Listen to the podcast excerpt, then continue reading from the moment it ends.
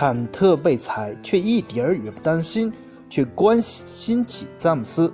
詹姆斯全明星选人，坎特说道：“他选的都是明年夏天自由球员，难道这不是赤裸裸的招募吗？”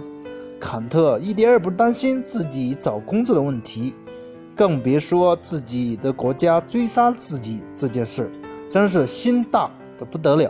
但是詹姆斯选的人的确如此，几乎都是明年夏天要到期或者明年夏天成为自由球员，比如杜兰特、汤普森、安东尼·戴维斯、欧文、莱昂纳德。你觉得这几位巨星？